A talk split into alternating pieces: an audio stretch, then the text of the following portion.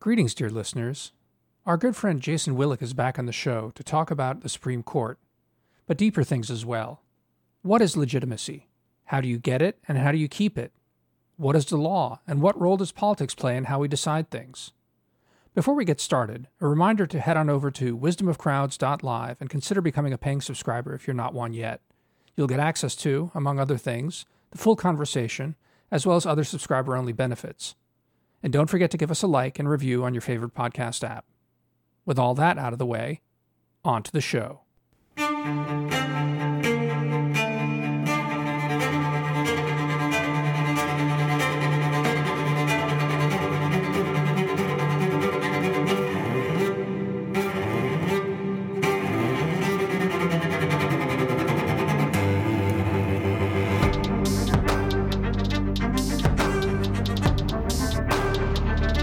You know, so guys, I mean, I was thinking that I could just start with maybe a more general question because I'm Yeah. different than Damir in the sense that I actually made a pretty conscious effort to not develop a strong opinion on the Supreme Court in recent weeks because there have been, as far as I can tell, two pretty important cases. One having to do with affirmative action, the other on student debt relief. And I actually said this in my recent Monday note, which we can include a link to in the show notes, with the somewhat, you know, uh, odd title of Scattershot Impressions from a Lost Realm.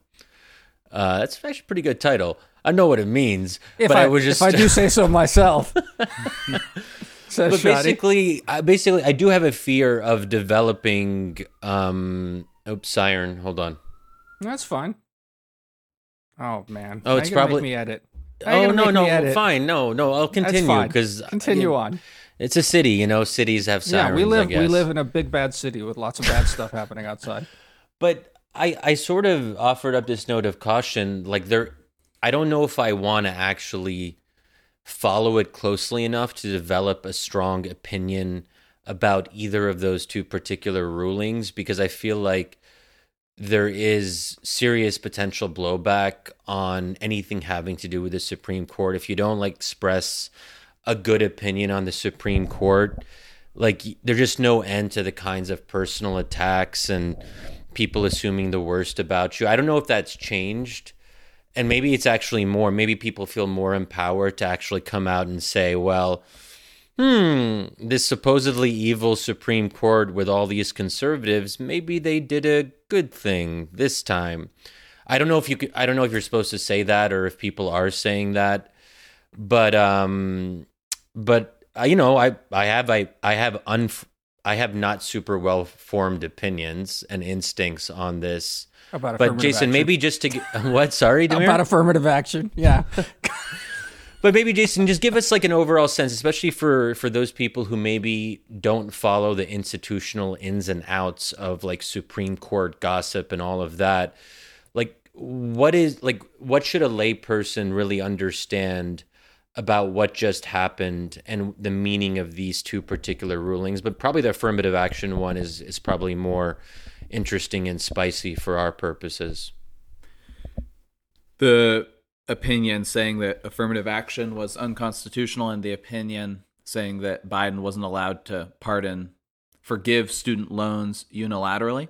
I mean, they were fairly straightforward and frankly, we're learning now popular decisions. We're increasingly learning that the affirmative action one in my column I, I think I cite a poll saying plus 20 popularity like 52 to 32 something like that and then there was another poll, I think it might have been from YouGov showing plus 30 popularity. It's a, you know, not that surprising because when you put in front of voters in states, they've done it in California, you know, should affirmative action be legal? They put they phrase it in in in a way like should the UC and government employers be allowed to make preferences based on race, gender, sexual orientation, ethnicity, etc.? People vote no. In deep blue California, people have voted no in Michigan. I believe they voted no in Oregon. So it's just a fairly popular thing. This this is something that upset um, a lot of people in Washington and a lot of academics, but it's a instance where the divide, the Supreme Court is on the probably the right side of public opinion, probably less so on the student loan thing, but still fairly popular. I think the poll I saw it was had about a five point margin, but they're fairly normal rulings. They're fairly normal. Um, you the right side of popular opinion, but what about the right side of history? I think. Look, I think history history is is complicated. I think um, history the the probably has has is moving against racial preferences. I mean, the United States is a is a peculiar place when it comes to racial preferences because we have this this history um, with slavery and the rest of it. I think I sent you guys that piece by Chris, Christopher Caldwell talking about how the demographic change of the United States and you know since the 1960s has been so profound as to kind of make racial preferences as they were originally conceived incoherent because we now have so many different ethnic groups, people from all different parts of the world, such that the the sort of reparations rationale for affirmative action doesn't make sense because actually Asian Americans suffered a lot of discrimination. It's no coincidence that you know the other Supreme Court cases, Fisher versus Texas, Bakke versus University of California, Grutter v. Bollinger, these other landmark cases where the Supreme Court has upheld affirmative action in some complex way have involved white plaintiffs. These involved Asian plaintiffs um, because now they're the ones um, who are probably getting a preference against them in some of these admissions. To what extent is there an anti-Asian preference in practice? Because I think that might be surprising to some people who assume that affirmative action means that if you're a minority, um, that can help you potentially in the admissions process. But clearly, it's doing something quite different for a very specific minority. And maybe can you just lay out a little bit the d- dynamics around the role of Asians, particularly in Harvard? Sure, and I and I have some personal experience because because you're Asian.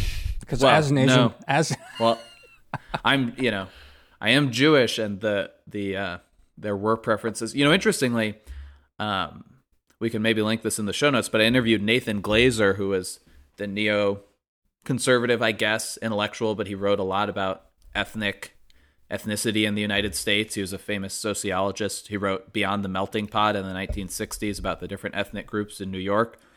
And I went to interview him in Cambridge before he died, and he was somebody who was I, I think he he was probably born in the, the 1920s and he was discriminated against. He didn't get into Harvard. He went to City University of New York. A lot of these Jewish intellectuals grew up in New York, went to City University of New York, were denied from the Ivies under their uh, Jewish quotas.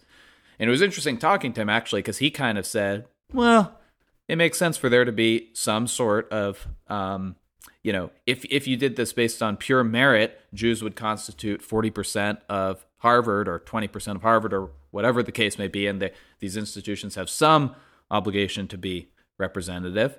Um, so I thought I thought that that was interesting. His, his sort of uh, he sort of took a a more um, laid back um, approach to discrimination he had he had experienced when so he applied just to, to just to clarify, right? I mean, the, the the mapping on there is that that if to to get to Shadi's point, like explicitly, if uh, Asians at, at, current rates were on pure merit reasons let into uh, the most elite institutions, they would be vastly overrepresented compared to their actual uh, percentage in the population. That's the that's the gist of it, right?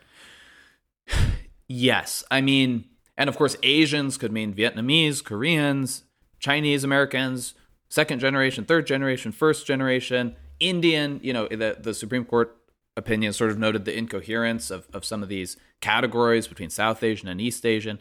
But I was what I was initially going to say was I went to UC Berkeley um, to, at the start of college, and I transferred and graduated from Stanford. And so those are, you know, two universities, major research universities in the Bay Area. And UC Berkeley has a much larger Asian population, in part because um, it's been banned by voter initiative in California.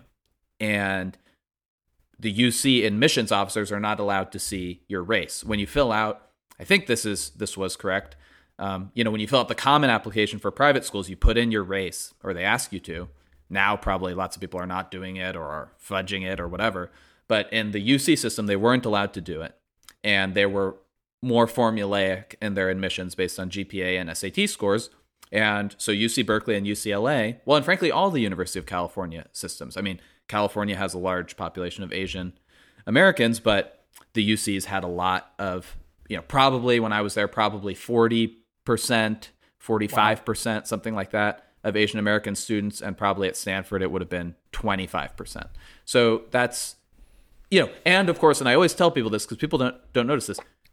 When you ban affirmative action only for UC Berkeley, uh, but you don't ban it for for Harvard. That puts Berkeley at a big disadvantage to getting black and Hispanic students because if those students get into Harvard, they might get, you know, Harvard's really going to recruit them, whereas Berkeley, you know, is barred from from um, from knowing people's uh, race.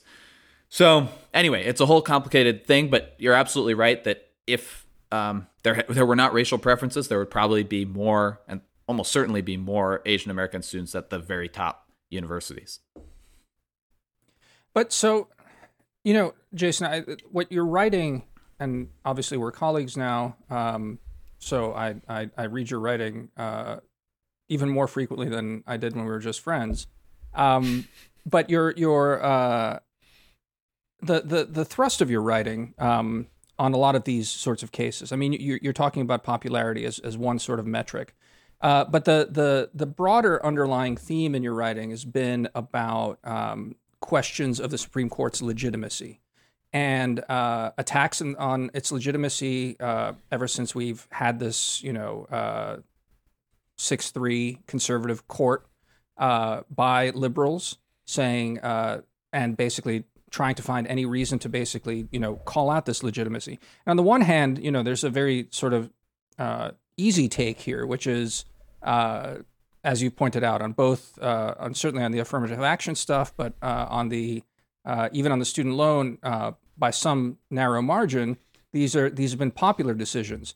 Um, but but it's not just popularity that that that sort of legitimacy hangs on, right? I mean, it's you, you wrote a column basically saying I, I, forget what the title was like. Sorry, sorry, libs. Uh, the Supreme Court is not in a in a um, in a crisis of legitimacy. But talk a little bit more about about um, where the court's legitimacy comes from, because I think there's like a lot of really interesting stuff that most people just don't think about when we when we talk about the court. Yeah, I think one totally knows. I mean, the the famous line from I think Hamilton in the Federalist Papers was when he said that it will have the judiciary will have neither force nor will, uh, only judgment. So, or or his his point basically being that the Congress pulls the purse strings and it can uh, cut off money and and direct the flow of money in a way to sort of enforce what it wants to happen, and the executive has the guys with guns at at its disposal um, to make things happen that it orders to happen. The Supreme Court is just saying what it thinks the law is and hoping that other people submit to it. So it's sort of like, I think Damir, you quote uh, uh, from that Edmund Morgan book, uh, where he quotes David Hume about legitimacy. You know, this this sort of amazing feature of human civilization, where some people submit to to what other people say, even if you know if collectively they don't necessarily have to, but they they agree to do it. And I think you know, and frankly, it's one way that I part ways with some on the right is they think legitimacy is just you know originalism or textualism. It means, you know, following exactly uh, what the law says or what its original meaning was, uh, fo- following the text, and that will create legitimacy. That means people will follow if you are doing your job as sort of um, a, as a judge. That means you know taking no account of the social context and things like that. And you know, I, I generally do think you know you should start with the uh, the text and the original meaning, and judges should follow the law as faithfully as possible. But that's just not how the Supreme Court initially got its legitimacy and got people to follow its rulings. I mean, John Marshall was the first Chief Justice of the United States, and he sort of had to negotiate um, and and be uh, kind of clever to get the court in a position where its rulings would be followed. And I think Justice Breyer, the retired Democrat Bill Clinton appointee, gave a good talk about this, where he sort of talked about how the court has traditionally done things like this. I mean, he, he gives as an example, I think, Loving versus Virginia, the decision banning um, uh, states that, or overturning state bans on interracial marriage. And he sort of says, you know, the court could have done that earlier, but it wasn't gonna, it wasn't sure it was gonna be enforced. And so if it, you know, reached out and, and made a decision that wasn't enforced, that might not have been good in the long term for for the cause. Just to, to, to, to, to highlight that, right? I mean, funny the the loving case is about interracial loving, but yeah, good good but, selection. but the but the the point but the point there is right is that that they they they went for the uh, more obviously legitimate in the public's eyes school busing case first before they tackled something that was much more contentious. And it took them like five six years to get to the more contentious one right? Like that's the so it's like they they sequenced it in that way. Like so it was largely playing to popular uh acceptance right in that sense so it is sort of playing that sort of legitimacy through popularity game right and that's sort of you know that's like prudential judicial politics i think it's not like oh we're going to take this case and rule the way the law doesn't say because you know it's unpopular or because it, it would be unpopular if we followed the law. It's sort of, you know, we're going to kind of sequence things so that we can follow the law correctly and get maximum support for it. Because, and in Breyer's speech, he also talks about Eisenhower um, sending um, National Guard troops to enforce the desegregation of a school in Arkansas. There was just, you know, J.D. Vance sent a letter to the senator from Ohio, the Republican senator, sent a letter to some colleges sort of threatening them to comply with the Supreme Court's ruling and sort of trolling them, but not really trolling them by saying, you know, we, we know the history of other of, of schools not complying with the Supreme Court's orders for racial equality. Now, because there is really a question of enforcement. Um, you know, when okay. the, if the Biden mm. administration doesn't want this to happen, you know, that that that. So I think I think one element of legitimacy is uh, you know, is your decision followed? And I think, you know, we have three branches of government and none of them are automatically followed. But I kind of think, you know, the court can't go totally against both unified branches of government and states. There needs to be, it's like, it's like in diplomacy, if there's, you know, multiple countries in a conflict, you know, if, if, if they're all about equally strong, you know, probably one of their will is not going to prevail, just realistically. It's not going to prevail unless, you know, they at least have the acquiescence or the support of other branches. So isn't it true though that popularity is a kind of double-edged sword? And I feel like people are just remarkably inconsistent when it comes to how they judge Supreme Court decisions. It actually kind of annoys me. But um, so, for example, last year with the Dobbs decision, um, you know, uh, you know, shooting down Roe v. Wade on abortion access, at least on um, as a sort of constitutional guarantee, that in that case, um, you had a lot of liberals saying, "Well, the court is going to lose legitimacy because it's doing something that's quite unpopular." Roe v. Wade is popular and they're making a very clear suggestion there that courts should rule in line with the march of progress and the march of progress here is clear because more and more americans want um, abortion access to be um, guaranteed by the supreme court but then of course we have a little bit of an odd situation now that uh, something that is quite popular, as you said, Jason, which is um, uh, ending racial preferences. I don't even know what lib. I don't. I haven't been following, so I actually don't know what liberals are saying. Because if if they are all about the popularity um, principle, then how do they make sense of the fact that this time the Supreme Court ruled in line with popular preferences? do they just completely flip their position without any pretense to coherence or consistency? Or is there actually an argument they can make that um i don't even know. Like i think it would be very hard to but like i'm sure there's a way to twist yourself into some kind of explanation. But i think there's also like a more general thing that I don't expect any I don't expect really any prominent prominent in, you know uh, analysts or pundits or even politicians I don't think there's any longer an expectation for them to be consistent on anything resembling first principles. So we're not even like pushing them on this because we no longer expect it from them.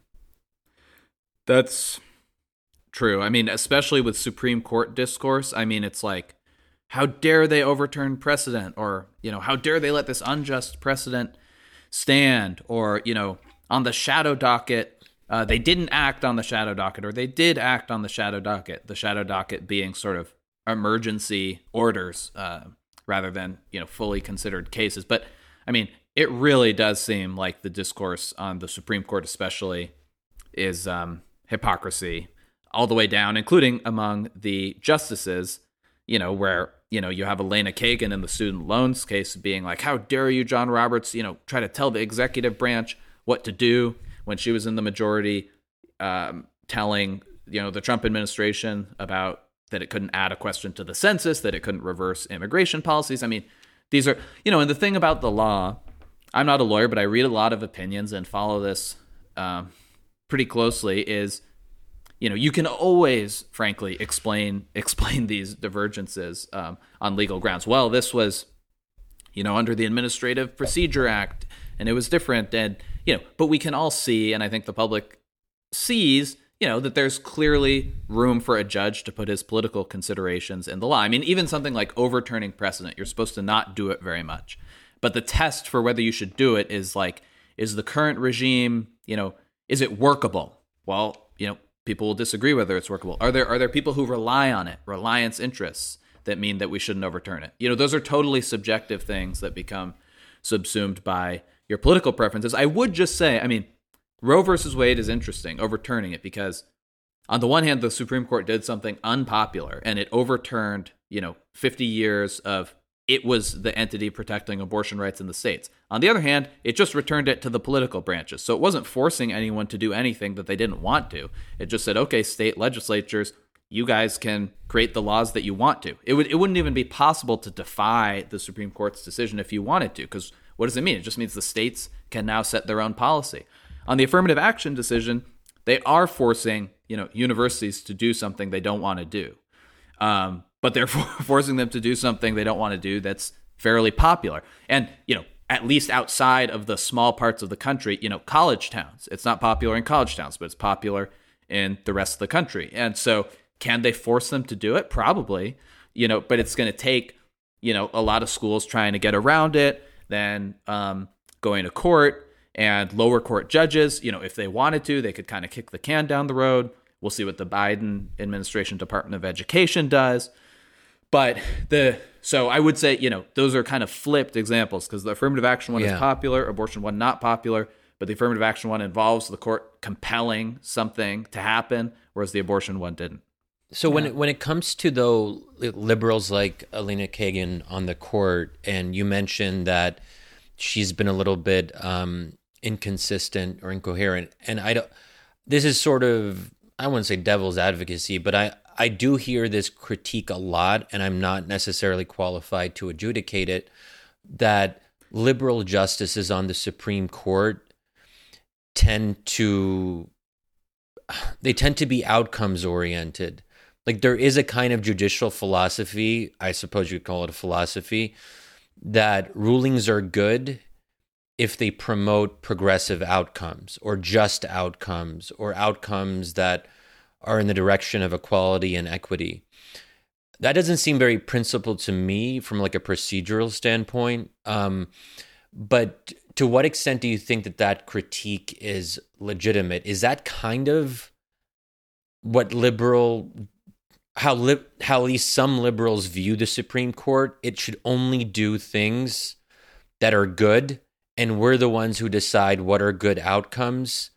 And we're here to make the world a better place th- through judicial rulings. I think um, it's definitely the case that liberal jurisprudence is more outcome oriented, which is not totally indefensible, right? I mean, um, you know the idea that like this case should be resolved in a way that's in the national interest. Like lots of legal tests involve things like is it in the public interest to grant an injunction? So, you know, to some extent that is the case and I would also mention, you know, one justice stands out on the Republican side for being kind of similar is Sam Alito. I mean, Samuel Alito kind of probably more than anyone else like Justice Thomas is like really rigorous about his, you know, constitutional views and can come out in totally unpredictable ways. Samuel Alito, you know, is a is a is a judge and um, and is not unfair, but he's probably more than any of the conservative judges the most consistently going to come out uh, how the Republican Party wants him to come out. Which you know, once again, I would say could be defensible if you if you really believe what the Republican Party thinks and think that's in the public interest. Originalism tries to restrain this. Um, the idea that we can just interpret the Constitution as it was written, that will give judges less discretion. In practice, you know, it doesn't always doesn't always restrain it. But but I, so anyway, I think to your question, yes, broadly that's um, a part of liberal jurisprudence, and um, you know, and it's not necessarily something to be ashamed of, but it is a it is a big difference. Well, so so let me just like inject, which is my role in this podcast, and like inject some good nihilism into this, because I mean, I think like what's what's what's uh, uh, what is ultimately fascinating to this in all of this to me is you know you alluded to um, uh, that that Hume passage uh, about legitimacy, and we'll we'll we'll link to Inventing the People, the Edmund Morgan book, uh, in the show notes. We've done it so many times on the pod. Um, it's it's uh, it's it's the question it's the the insight that sort of legitimacy is uh, something that floats on thin air to a certain extent. Like you can you can ensure legitimacy through compulsion, um, and as you said in the American system, you know it's the other two branches that have the the ability to actually compel outcomes. Supreme Court doesn't. Um, and then you just what you were you and Shadi were just talking about this question of where do where do judgments come from and uh, you know, I think it's a it's a it's an important point for for listeners to keep in mind is that there's nothing wrong with Ilana uh, Elena Kagan uh, saying this is what justice is. I'm the I'm a I'm a justice on the Supreme Court.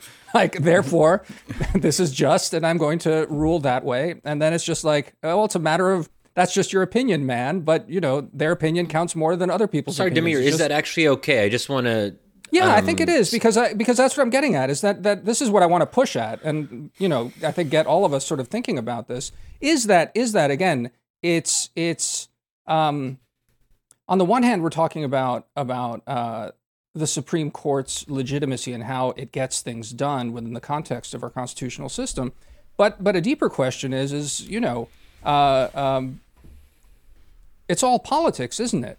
Like, I mean, I think that's what I get away from from from most of you know from reading you pretty closely in a lot of these arguments is that it comes down to um, that Supreme Court justices and especially the Chief Justice, uh, if they are to be successful, and if they're to maintain and sustain the uh, capacity of the institution that they inhabit and embody, uh, they have to be really wily politicians. And you know, your your one of your very recent columns, um, I think, makes a pretty persuasive case that uh, that John Roberts is a really savvy politician in all of this. Now, there's a lot there, and Shadi, jump in however you want, because I, I think I've I've gored several cows about justice and the meaning of and the inherent meaning of the law and stuff in there. But I I I, I want to sort of I want to sort of grapple about with that. Well, let me just I think say it's one, one of the most fascinating thing. Go ahead, Jason. Well, I mean, it comes down to I would say the separation, the separation of powers, and it's important. I think everyone agrees that power be separated so that no no one institution gets too much power. That's sort of sort of like a balance of power between different parts of society.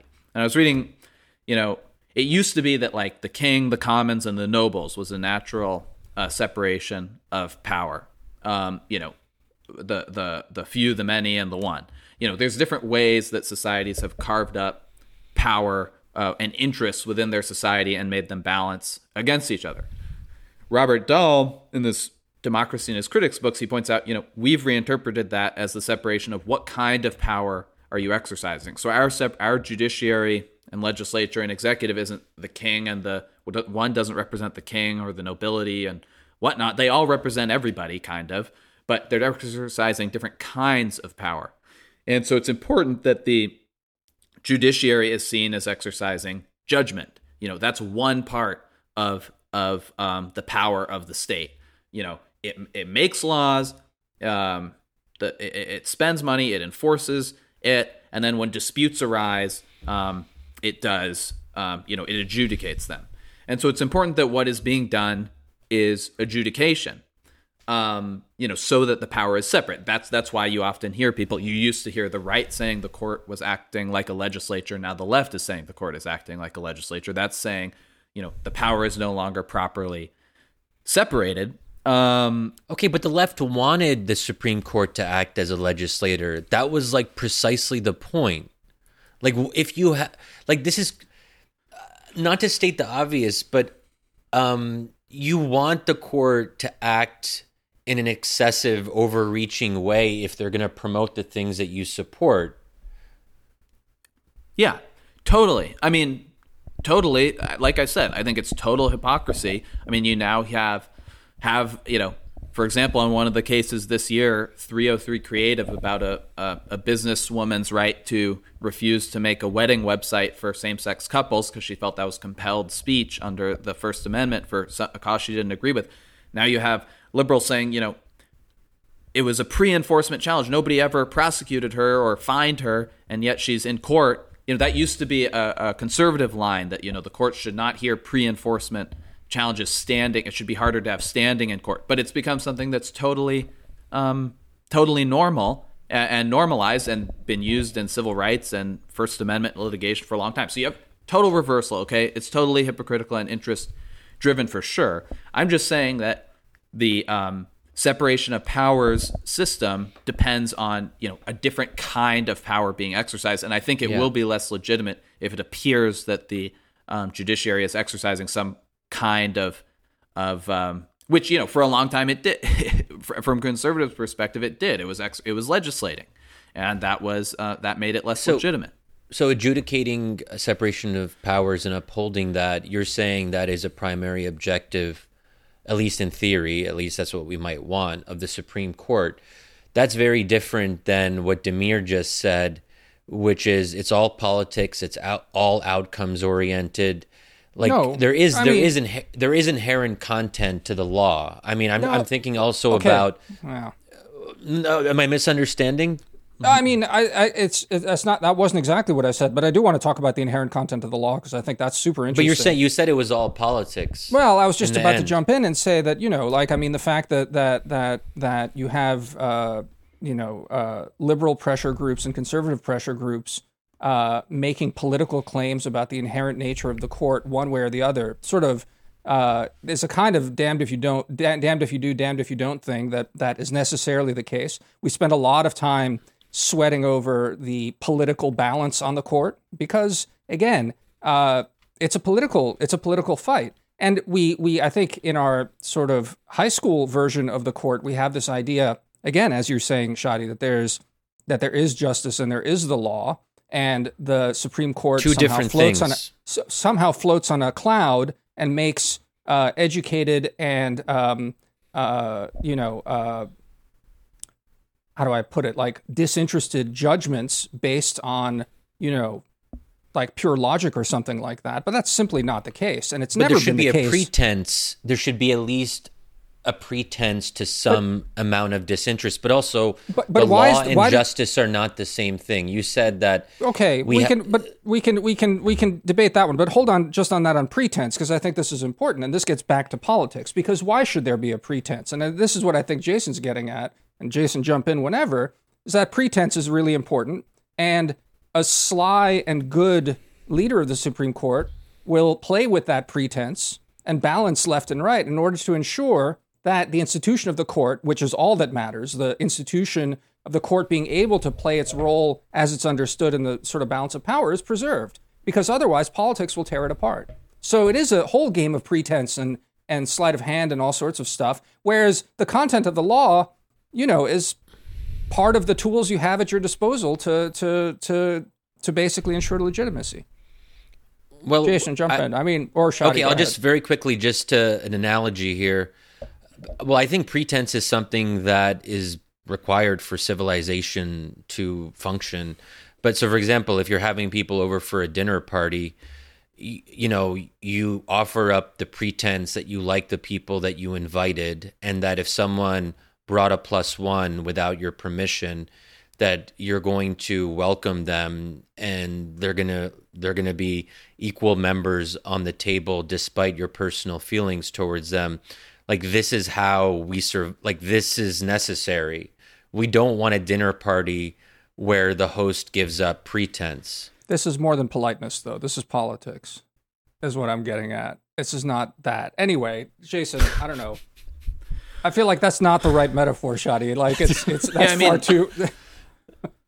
I mean, look, I don't want to, I don't want to overdo. I mean, I think John Roberts is a good judge and is judging, you know, according to the law. But I think there's a lot of um, give in, in some of these things. I mean, one example that I gave was there was this independent state legislatures case, um, which had to do with, um, you know, which goes back to Bush v. Gore when um, the Florida Supreme Court ordered a recount, and the Supreme Court stopped the recount. And some justices, not a majority, but some, including Rehnquist, Thomas, and Scalia, said, you know, this the the Constitution says the legislature sets the election rules. You can't have the court just like order a recount that has no basis in what the legislature said. So anyway, the that that became a hot political topic after Trump tried to overturn the the January the the election and culminated in the January 6th riot where people said if the court takes this case, you know, they're going to be greenlighting another Trump coup. In fact, you know, that's really not the case, but there is a, a legitimate constitutional debate about how much power does the legislature have? Can can some other branch in a state just make the election rules? And the the court, uh, you know, and so it took this appeal from North Carolina uh, to decide this because North Carolina's legislature had made a map, and the Supreme Court said this is a gerrymander. The North Carolina Supreme Court said this is a gerrymander. In the interim, Republicans in North Carolina won elections for the North Carolina Supreme Court, so it became a Republican majority on the Supreme Court, which reversed the claim that it was a gerrymander. So there's a good argument that this was moot at the U.S. Supreme Court. The U.S. Supreme Court no longer needed to decide the case. But Roberts wanted to decide the case because, I mean, I'm, I'm speculating here, but I don't think they had to decide the case. And Roberts is often a hawk about do we have to decide this? Okay, we don't have to. We won't. But in this case, they wanted to decide it, and it totally reassured liberals. They're like, okay, the Supreme Court is institutionalist. It doesn't support uh, a, a Trump coup.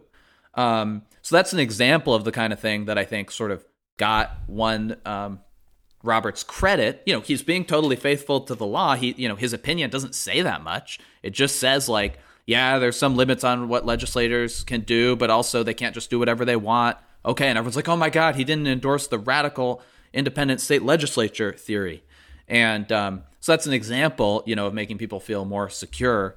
Um, But in it's the also an example. It's also an example of though of of of, and I think this is important. I mean, I, I I forget if we did this on the podcast or if it was on a previous thing, but it, it's it's so important to to know the politics of which cases you choose to hear. You do that with a political sort of eye to what you're trying to do, and then the judgment itself, of course, it's not going to be contrary to, to precedent, or at least not egregiously so, because then you're also undermining your legitimacy. But always in the back of the, the, the mind here is not is not what we like to think of as this sort of high-minded principle deliberation. And behind it is always politics and this question of legitimacy and legitimation. No, I mean to your to your question of what cases do you take? For example, the Supreme Court, you know, maybe it was ten years ago, I forget the exact year it decided Heller. It said, look, there's some Second Amendment right to bear arms. You know, there's some basic. You you have a personal right to to have a firearm. You know, the the the state laws and the lower court judgments were a total mess on that. And um, what's the scope of it? Who can you ban? How much? How much? You know, can you make them wait this long, or how much can you regulate it? It was a mess. You knew there was some right, but it hadn't actually changed in practice very much. It was sort of, and then um, the Supreme Court didn't go in and clarify that. It had lots of opportunities to take new cases where it could have, you know, put teeth on this right and said what it what it means. But Roberts, you know, probably what happened when the court was closely divided is the conservatives didn't want to take a case like that because they didn't want to put it in front of Roberts because they thought he might then limit the Second Amendment right. They finally took this case once there's a 6 3 majority, right? There's uh, Amy Barrett and Brett Kavanaugh are on the court. There's a 6 3 majority. Roberts isn't going to get to, to, you know, they, they know they have a, a chance to make a ruling like the one that Thomas did in Bruen uh, last term, you know, making a very robust uh, Second Amendment right to bear arms. So that's that's very much Damir is right. You know, what cases you take uh, is itself a political calculation on the court. You know, so I'm just thinking out loud here. Like as you're talking, Jason, it does it does remind me a little bit of um, dueling interpretations of Islamic law and how uh, clerics and jurists. Um, you know there is a there is a repository of law. There is an islamic legal tradition. It's there and it has to be studied in a very serious way. Um, there are very um, exacting qualifications that a jurist has to have to be able to rule on on various questions. And um, you know in some ways the body of american law um, is comparable. Obviously quite different for any number of reasons, but you can think of it as a body of law. It came to be in a different way and so forth. But, you know, I do, you know, I do think about it sometimes in terms of America has a civil religion. That civil religion is captured and reflected in the American Constitution. And then you have a body of, in a sense, secular clerics um, who make judgments about the American civil religion as expressed in the American Constitution. It is a kind of clerical situation. If you if you just if like in Iran. um not ex well, I don't want to get to that. Not ex- it's I wouldn't okay, whatever. That was a joke. yeah, go on. no, but it is interesting to like do a kind of compare and contrast on some of these things. Um, I don't know where I'm going with this, except to say that um, all of these things become very contentious when we're talking about religions. And to the extent that we consider um, America to be something akin to a faith, it does raise the stakes considerably. Like every decision the Supreme Court rules on is essentially making a statement about the American faith. Does that resonate at all to you? That's just me freelancing totally. here, but no, totally. And I mean, um, the Fourteenth Amendment affirmative action case is a good example because for some people, like the Fourteenth Amendment, and you know, this is America's commitment to um, equality for for African Americans and for um, expiating um, slavery from our history. And for some people, it's like, what are you talking about? You're using the Fourteenth Amendment to justify discrimination against, uh, you know, other races. Um, and that that was sort of a, a clear example of, of you know reading something like equal protection of the laws and um, in, in a very different way depending on sort of how you interpret the American the American creed. I think that's that's absolutely right. But it's it's it's uh that's a, it is a good example though, Shadi, because hmm. uh, if you really then just I'm sort of delve myself. into it, we're proud of you too. That look, if the, the I think that the maybe the way to think about it is this though, um, insofar as that the Constitution is a holy document, uh, and I think I think that's a very fair way to think about it. Like you know, insofar as it, it has that I mean, insofar as America can exist, uh, we have to have some sort of near holy reverence for this thing, and you see that in descriptions about it all the time. Um, and then you have interpretations of of holy law, basically, and that's what you you have in basically in um, uh, in in in these sorts of things. I guess the the the what's uh, uh, different, however, is that at the very base of it, you know, you have uh, in sort of more religious law traditions, you have at the at the end of the line the word of God, and we don't have the word of God. And so I think what what I'm getting at about law being just sort of a chain of things that sort of is is is ultimately floating on air is just a lot more apparent in a call it more secular, if not fully secular American context. Whereas, like, we can talk about first principles, and at the end, as we're pulling on the thread in, say, the Islamic context, which I'm deeply ignorant of, but at least at the very end of the thread, you have, well, not just the Quran, but the Quran is the word of God. Law is the word of God. We don't have that in the American uh, context. Okay, okay. Just a clarification: the law is not itself. The legal tradition is not the word of God because um, God's word can only be understood through human uh, interpretive efforts. So the okay. Quran, every letter and, and word of the Quran is directly from God for Muslims. But then there is this additional step of the interpreter trying to make sense of God's word and making it resonant and applicable for humans who are flawed and mortal and are dealing with complex political situations on the ground like we don't actually have direct access to God's true will and intent. We can only try to divine his intent through human effort. So, right? so here's here's so. But let me just sort of that's that's fair. But this also underlines my point because I would also argue, not being a believer and certainly not being a Muslim, that actually all law is politics at the end of the day, and you've just basically described it right there. Now, a believer will say to me exactly, well, but but but but at the very end of the chain, you know, maybe we disagree on the interpretation of the word of God, but we have the word of God. In our context, we don't have yeah, it. We have a true. document written by like a bunch of young dudes. And so, you know what I mean? It's, it's, it's, it's, I, I still want to push this idea. But what do of, we gain of, by saying it's all politics? Because I think you're trying to, you're trying to get at something and I'm, so, okay, fine. It's all politics. What does that mean? What, what does that tell us? Why is that so important to, to kind of have that acknowledgement? I mean, we can hide it as all good neoconservatives should. We can't speak the truth, but you know, we're among friends here. So I feel like this yeah. is just an interesting thing to talk okay, about. Okay, but, but what's so bad about like so there's different ways of looking at the political as a category. Yeah. Oftentimes people use it as a pejorative that it's all politics in the end in a somewhat Correct. nihilistic way. Right. Oh, you know, principles don't matter. There is no such thing as justice and so forth.